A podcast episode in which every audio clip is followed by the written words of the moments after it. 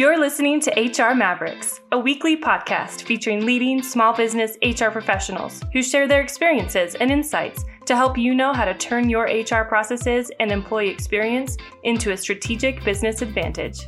Let's get into the show. Welcome to the next episode of the HR Mavericks podcast. I'm Garrett Justice, and today I'm joined again by Stephen Farber, who we've had on a previous episode of the HR Mavericks podcast. For you listeners who've you know been with us for a while, you might recognize Stephen's name. Stephen, how are you doing today? I am fantastic. Thanks again so much for uh, having me on, Garrett. We are super excited to have you on the show today, and I think we have a really good, interesting topic to talk about. But, you know, before we dive in, we always like to give our listeners a little bit of context on who our guest is. So tell our listeners who may not have heard your last episode who you are and what you do. Sure. Thanks. Uh, my name is Stephen Farber. I am the CEO and retention Sherpa of Hero Culture. Um, I help companies and, and even and sometimes individuals uh, really just find the best ways to communicate so that we can improve things like job satisfaction, uh, employee engagement, which is a big deal right now. And we do all of this through the power of personality. Love it. So good. So I got to ask before we jump in, because I know there's people wondering, what does a retention Sherpa do? right. So uh, retention Sherpa. So when you think of a Sherpa, you think of, of one of the people who, um, way over on the other side of the world, help guide people through some uh, t- sometimes mountainous trails. Mm-hmm. Um, I want to say that um, that term originated. Um, it's Tibetan in or um, in um, in origination, and mm-hmm. so the reason why I paired those two together, Garrett, was because I don't see a lot of people out there who are trying to specialize in an area to really just improve retention because when it comes to um, just everything that we want in an employee and and the results we want to get from that it all really comes down to how well they are retained. You can't get higher productivity um, uh, promotional things. You can't get any of this without the person actually being there. And of yeah. course we're still coming out of the great resignation. Retention is a big deal. So what I do is I guide those retention initiatives. I, I, take that business by the hand and we figure out um, the best way to get to the top of the mountain, which is where we want to be, where everybody's happy, everybody's engaged, and the business is just booming for everybody.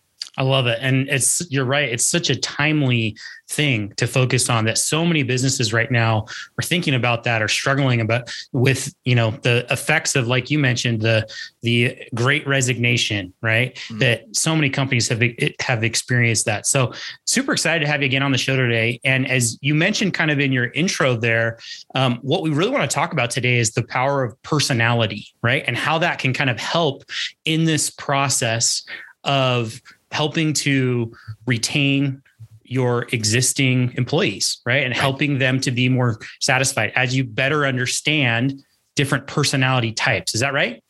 That is that is right. Yes. So to start us off, give us a little bit of context on why you feel like personality testing in the workplace is something that more businesses should do. Right. So well, it really all comes down to something called self awareness, which is understanding kind of who we are on the inside, how we tick, what our natural talents are, and what those areas of development might be. And the reason is is because we all have kind of our own way that we see the world. Some people call it a worldview. Uh, really, it's it's kind of our personality. Uh, for instance, I am a very kind of analytical person. I also want to make sure that when I do something, it, it's good for a lot of people. Um, but I'm not very good on executing on something and just getting it done. There are personalities that are more direct people that that is what they are fantastic at. So mm-hmm. knowing that I am not a very direct person, it helps to know that there are times in my life where I got to turn that up. I got to make sure that I'm getting those tasks done.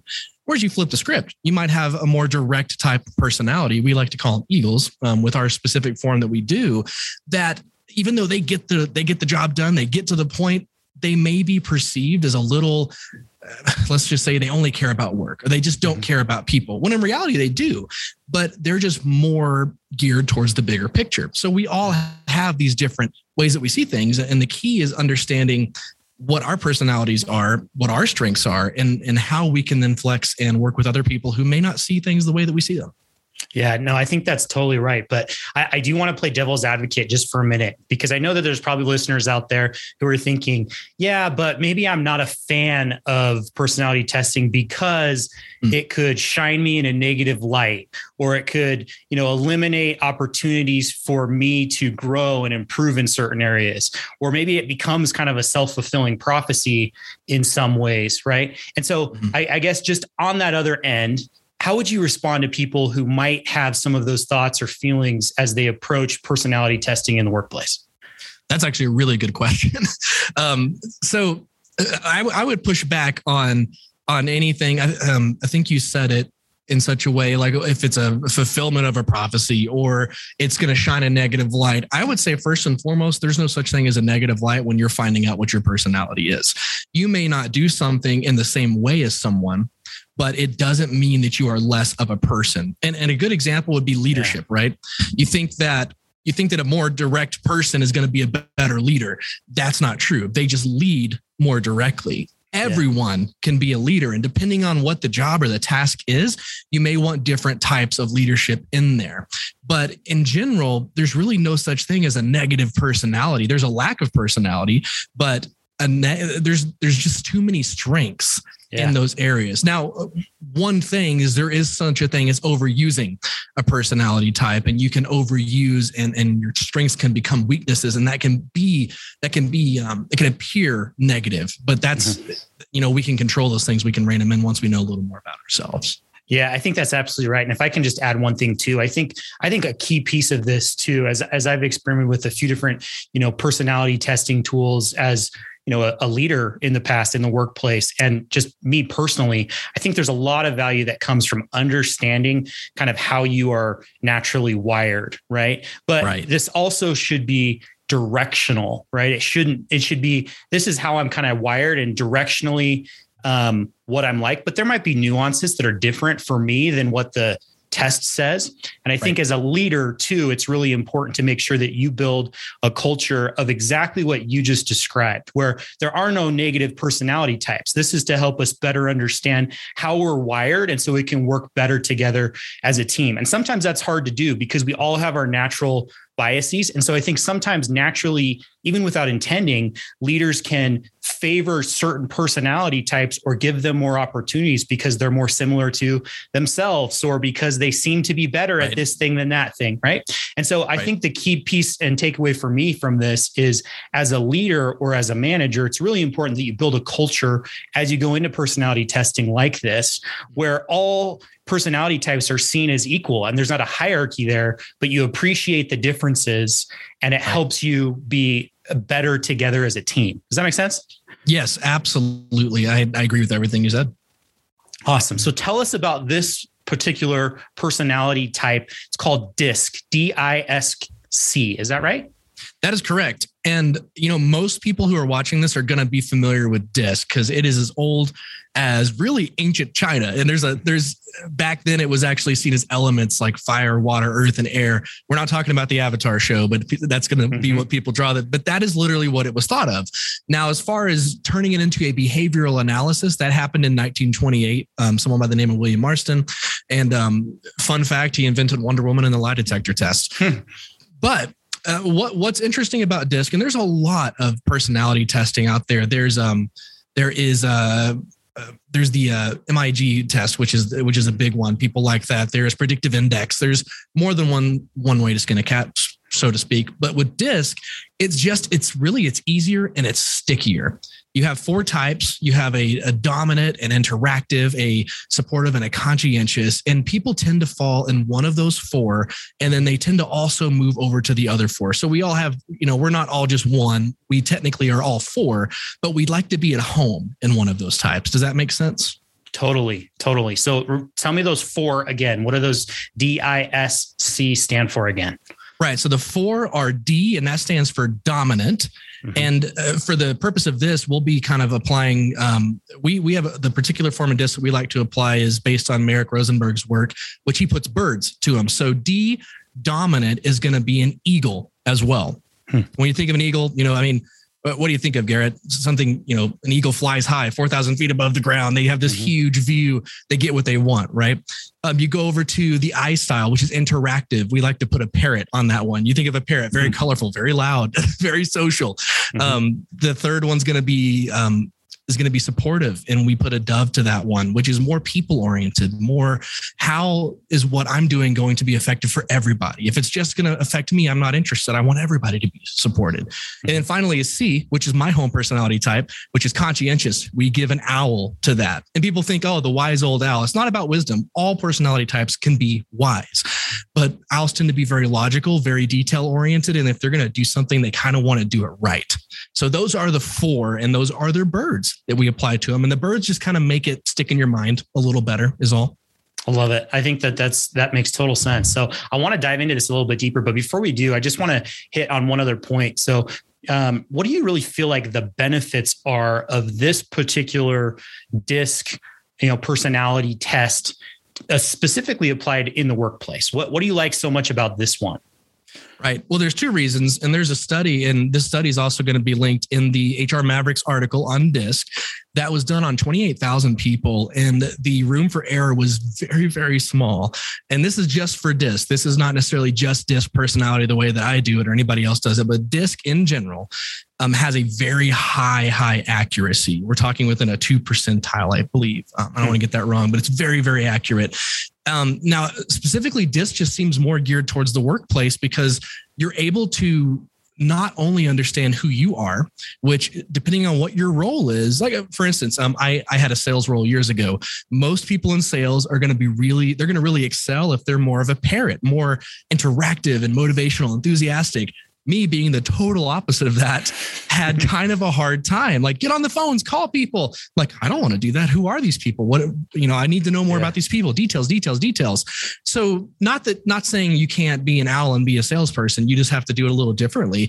But understanding what your personality is will allow you to then go about your task or your job in a way that is strongest for you. And then on top of that if you are in a job where it's very team oriented and you have to work with other people, knowing how you are can keep you from kind of enforcing your personal style on someone else, which might cause all kinds of problems from personality conflicts, slowing down productivity, causing turnover, uh, toxifying the culture. You, you made a you made a point when you talked about with your experience with tests. You know, it's good to know what your leadership style is so that you don't force that on somebody who may not react that way. That's a big point too, knowing mm-hmm. that maybe other people don't like to be led in that style and then flexing to lead them in their style so that they can then be productive. I hope I answered your question with all that information. No, that was perfect. I think there's, I mean, it makes total sense. It's, it feels like there are, you know, some excellent benefits that come with implementing, you know, a disc assessment program. So that's really my next question is how do you go about implementing something like this at your company? So there's a couple ways you can do it. Um, number one, the kind of the neat thing is no one owns disc. Um, uh, Marston uh, probably should have copyrighted it. He would have died a very rich person, but he never did that. So there are a slew of disc providers and certifications and people that you can go out to. You can even do it yourself if you want to dig into the algorithm. You can buy that from I think it's a D little ISC. There's a um, I'll have to I'll have to get you that information, Garrett, and you might be able mm-hmm. to put it here. But yeah. anyway, uh, the way that I would suggest is definitely find a provider who offers it and just make sure that they hit four particular points whenever it comes to implementation. And those, that's going to be an emphasis on social, excuse me, self awareness, social awareness, flexibility between those two, and then um, the longevity of something like this, making sure that this is not a one and done training and then people forget it a week later. How is this going to pour into the culture and create kind of a um, multiplicative effect so it continues and continues and you just get better and better culture? So let's talk about each of those just in a little bit more depth. What what's what are the best practices, you know, for each of those four things that you just mentioned? What would you recommend, you know, a small business do if they really want to roll out you know a disc assessment program and make sure that it's something that can be in fact impactful and doesn't just fade away quickly Right. So again, going over point number one, make sure that self-awareness is, and it should be, if it's a if it's a personality assessment, I would hope that you're learning about yourself, right? Mm-hmm. So make sure that is number one. And but it's done in such a way that whoever's providing it for you or however you've decided to do it is making it a fun interactive training program so that you can actually actually dig into it. Uh, one example that, that, that we do with our clients is we actually have um, we have certain exercises we like to do, like the water cooler example. We will um, after we do a personality test, we'll figure out kind of who everybody is. Okay, well, here's a group of doves, here's a group of owls, here's the eagles. And we'll ask the eagles, hey, eagles, the dominant personality, what does the water cooler look like over at the doves water cooler? And, the, you know, it brings out some snarkiness, which is on purpose to kind of build that camaraderie. And the eagles might be like, oh, I'm sure they got chairs out for everybody. Everybody feels included. Everybody's got enough water. Um, the conversation's very quiet. Um, on the other hand, you know, hey, owls, what's it look like over at the parrot water cooler? It's like, well, we're having to plug our ears because we can hear it two miles away. And they're actually, they're already talking about happy hour, right? The owls are making sure that there's enough water. Okay, this is the perfect amount of water. We're good. The eagles, they, they went and got water an hour ago. They, they were done with it. They yeah. didn't waste time. Yeah. So what that does, and that kind of moves us into point number two, is making sure that social awareness is that natural progression from self-awareness so that they are able to see, oh, other people do think this way. It's mm-hmm. not that I think wrong or or I'm wrong or this person over here doesn't love me or hates people. No, this is just a, a wiring in the brain, like you said. And um, I think there's a saying that neurons that um, uh, wire together, fire together, something like that. Mm-hmm. And that's kind of the whole point of that. So make sure that number one, self awareness is definitely part of it, but make sure there's a teaching on social awareness to show that other people have these styles and what it looks like. Um, yeah. So those are the first two. Um, you want me to continue on to number three? Yeah, let's hear it. Yeah. So flexibility is the third one. And this is really how to talk to the other personality types. And this is probably the biggest, most important thing. If you are like, I'll use myself as an example, or actually, you know what? I'll use a client story as an example. This is even better. So we had a, an issue, uh, um, a point one time where we had a client who um, could not figure out why employee feedback just wasn't being received. And if you ask people why they quit their jobs, you're going to hear, oh, we, we quit our managers, not our jobs. But why do you quit your managers? And it comes down to feedback and recognition. So, you know, he's giving these people recognition. You have this manager coming in here and he's like, Garrett, you knocked it out of the park. Love what you did. Fantastic. You absolutely killed it. Want to see more of it from you. Good job. You know, he's this guy's driving home every day going, Yeah, I'm giving my people feedback, right? But the person he's talking to, the personality is not that happy, go getter, optimistic. Well, happy is not part of it. We can all be mm-hmm. happy, mm-hmm. but he's not that optimistic, interactive parrot. He's actually more of an owl who's like, okay, well, what do you mean I did a good job? What part of it was good? What, you know, can you give me the details? How can I do it better next time? This person's stressing out and not mm-hmm. even taking it as feedback. You know, you flip the switch a little bit and you have someone who is more um, more more of an eagle, more of an owl, direct, a dominant personality, very conscientious. Is like Garrett, you did a very good job. I uh, appreciate the uh, A, B, C, D, and uh, things that you did here. Um, well done. Make sure that you do this next time. Here's some areas of development. Good job, and I'll see you later. If that person's a parrot, they're just going to be like, okay, but did you like it?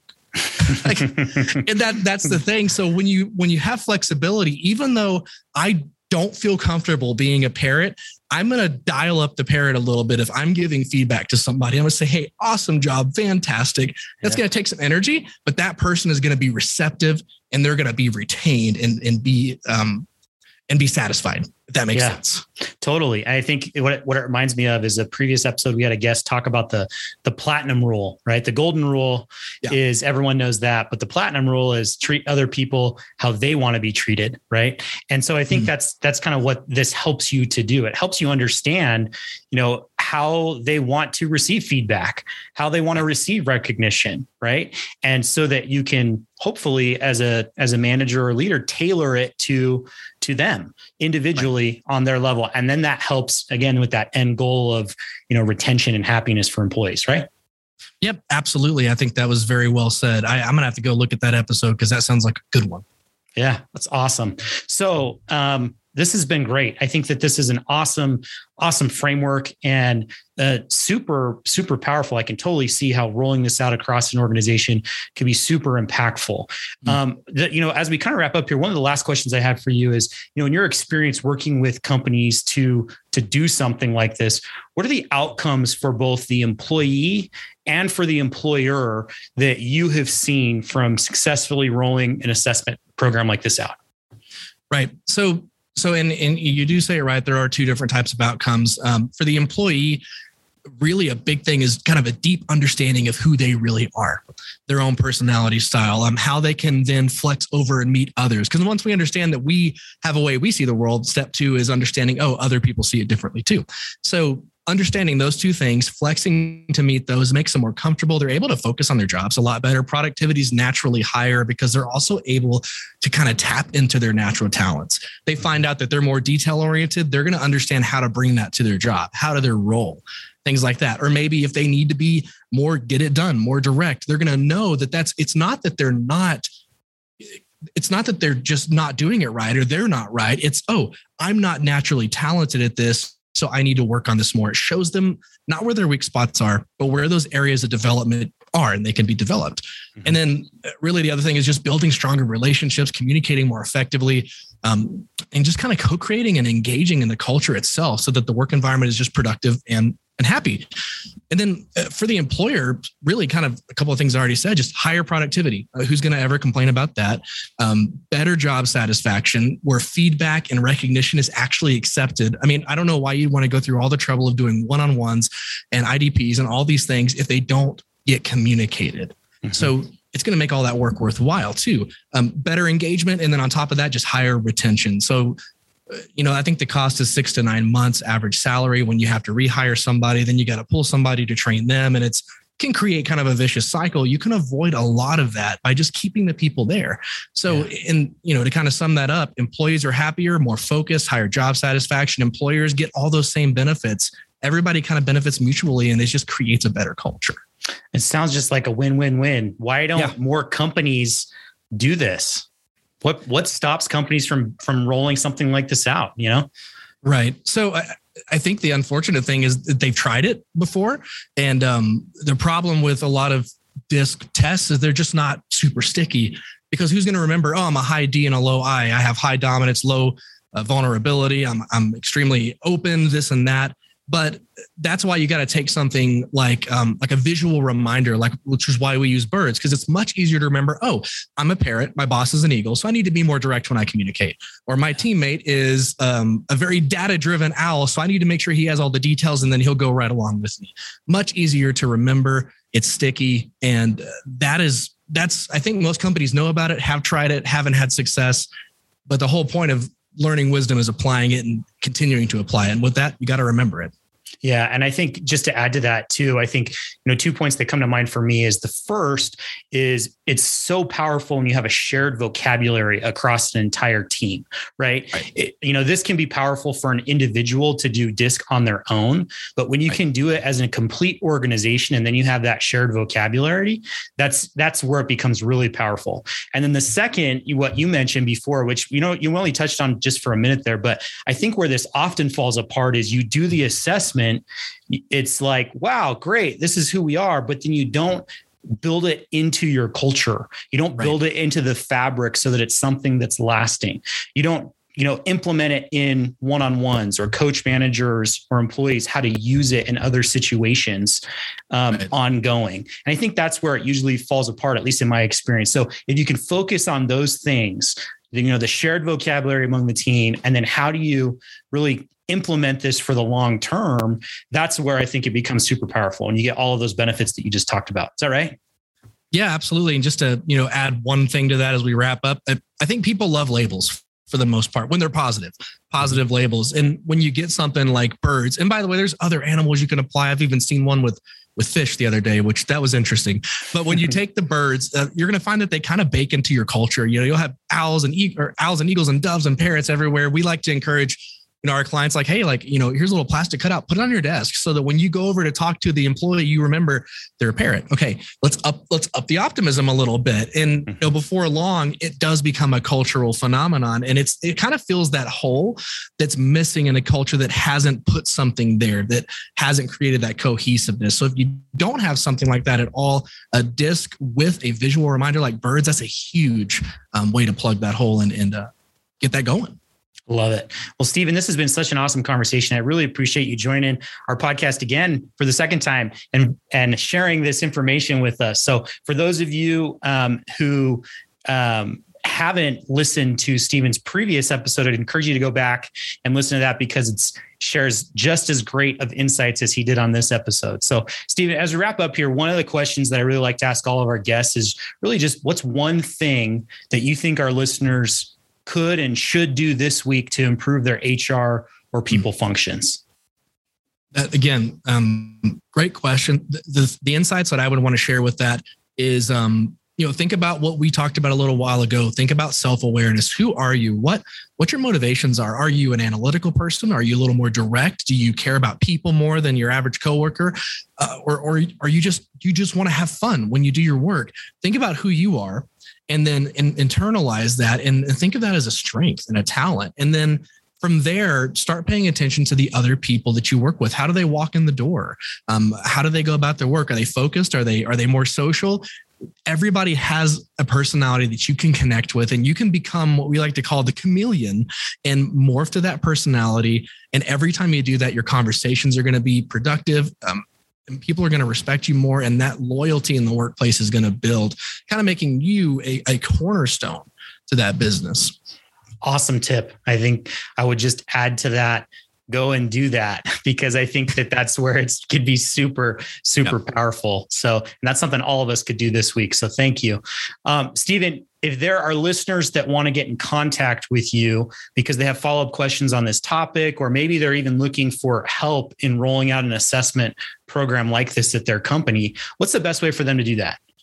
Sure. There's a couple ways. Uh, my phone number is 719 406 0960. Again, that's 719 406 0960.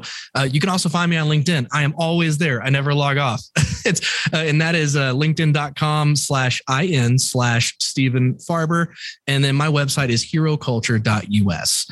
Um, and oh, and my email is Stephen at heroculture.us. Anyway, any of those four ways that I totally didn't accidentally tie into four personality types, you could you could reach out and and uh, and uh, and reach out to me on there, whatever is comfortable. We can tell you're the owl, giving us all the details, right? We love it. We love it. I love it. So we will we will be sure to drop all of those those ways to contact Stephen in the show notes too, so you can find that um, and contact him there. So Stephen, thanks again for joining, and hope you have a great rest of the day. Hey, thanks here. You too. Bye, everybody. Thanks for listening. Today, enduring companies know that their people are their most important assets and they invest in helping them excel. But often, small businesses with limited HR resources struggle to manage their people, payroll, and processes efficiently and create an environment where frontline, deskless employees thrive. That's why we created Eddy. Eddy is the all in one HR suite built for local businesses that streamlines tedious HR processes and improves the employee experience for frontline workers. With Eddy, you can hire, manage, pay, and engage employees with one easy to use software. No headache required.